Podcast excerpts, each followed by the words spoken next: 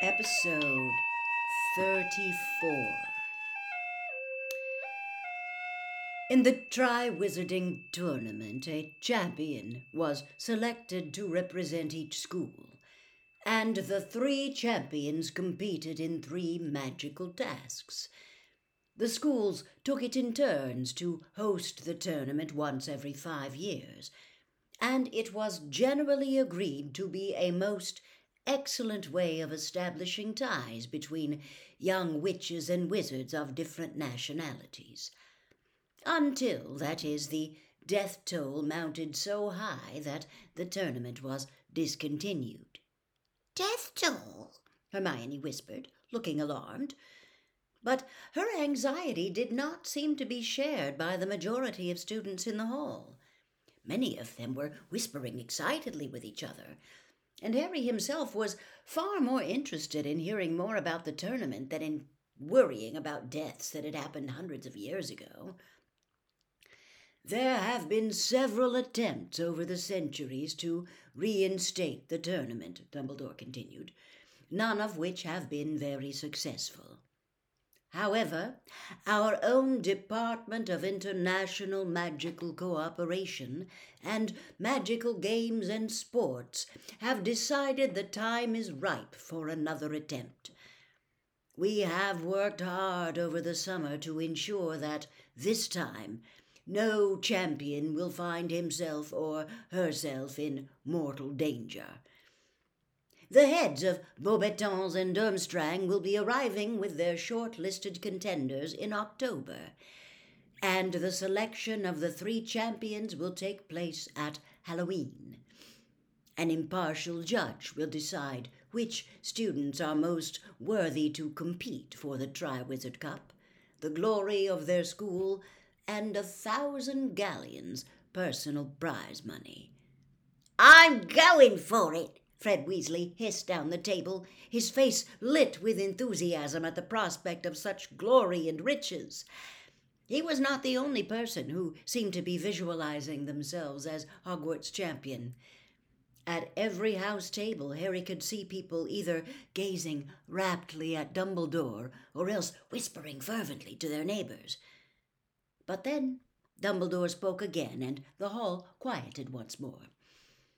Eager though I know all of you will be to bring the Triwizard Cup to Hogwarts, he said, the heads of the participating schools, along with the Ministry of Magic, have agreed to impose an age restriction on contenders this year.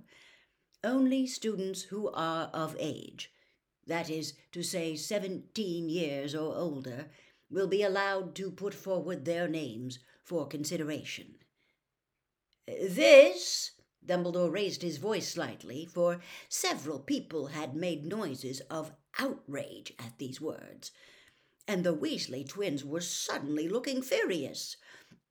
This is a measure we feel is necessary, given that the tournament tasks will still be difficult and dangerous, whatever precautions we take and it is highly unlikely that students below sixth and seventh year will be able to cope with them. I will personally be ensuring that no underage students hoodwink our impartial judge into making them Hogwarts champion. His light blue eyes twinkled as they flickered over Fred and George's mutinous faces. I therefore beg you not to waste your time submitting yourself if you are under seventeen. The delegations from Beauxbatons and Durmstrang will be arriving in October and remaining with us for the greater part of this year. I know that you will all extend every courtesy to our foreign guests while they are with us, and will give your wholehearted support to the Hogwarts champion when he or she is selected. And now it is late, and I know how important it is to you all to be alert and rested as you enter your lessons tomorrow morning. Bedtime. Chop chop. Dumbledore sat down again and turned to talk to Mad Eye Moody. There was a great scraping and banging as all the students got to their feet and swarmed towards the double doors into the entrance hall. They can't do that, said George Weasley, who had not joined the crowd moving toward the door, but was standing up and glaring at Dumbledore. We're seventeen in April. Why can't we have a shot? They're not stopping me entering, said Fred stubbornly, also scowling at the top table. The champions will get to do all sorts of stuff you'd never be allowed to do normally. And a thousand galleons prize money. Yeah, said Ron, a faraway look on his face. Yeah, a thousand galleons. Come on, said Hermione. We'll be the only ones left here if you don't move. Harry, Ron, Hermione, Fred, and George set off for the entrance hall. Fred and George debating the ways in which Dumbledore might stop those who were under seventeen entering the tournament.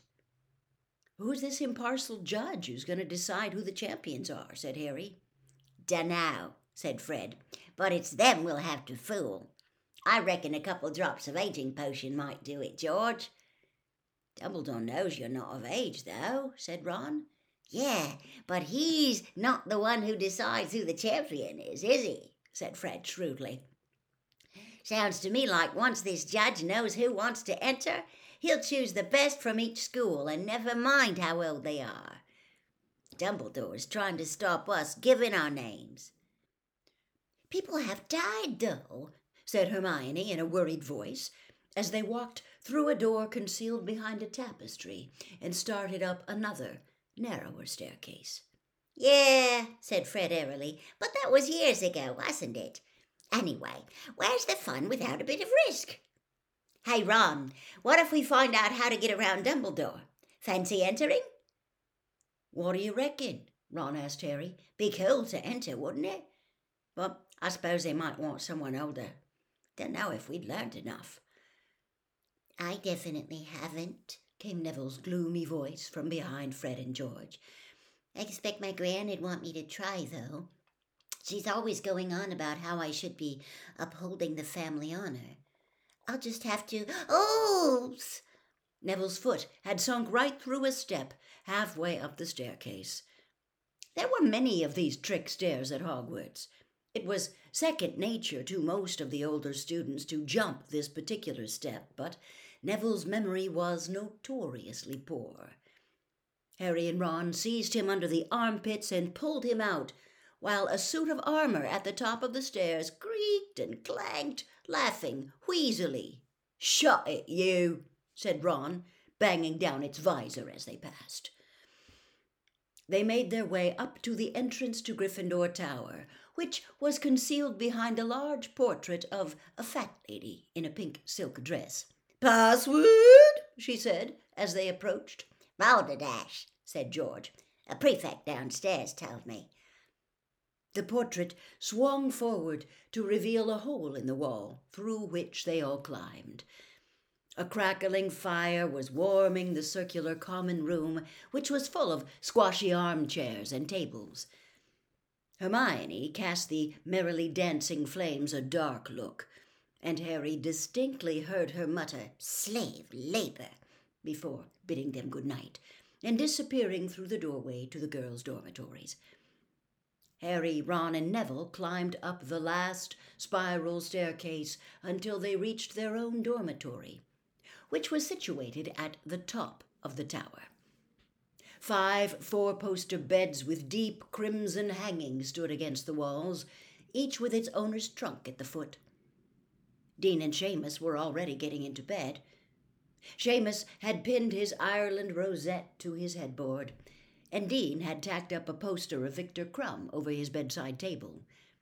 His old poster of West Ham football team was pinned right next to it. Mental, Ron sighed, shaking his head at the completely stationary soccer players. Harry, Ron, and Neville got into their pajamas and into bed. Someone, a house elf no doubt, had placed warming pans between the sheets. It was extremely comfortable, lying there in bed and listening to the storm raging outside.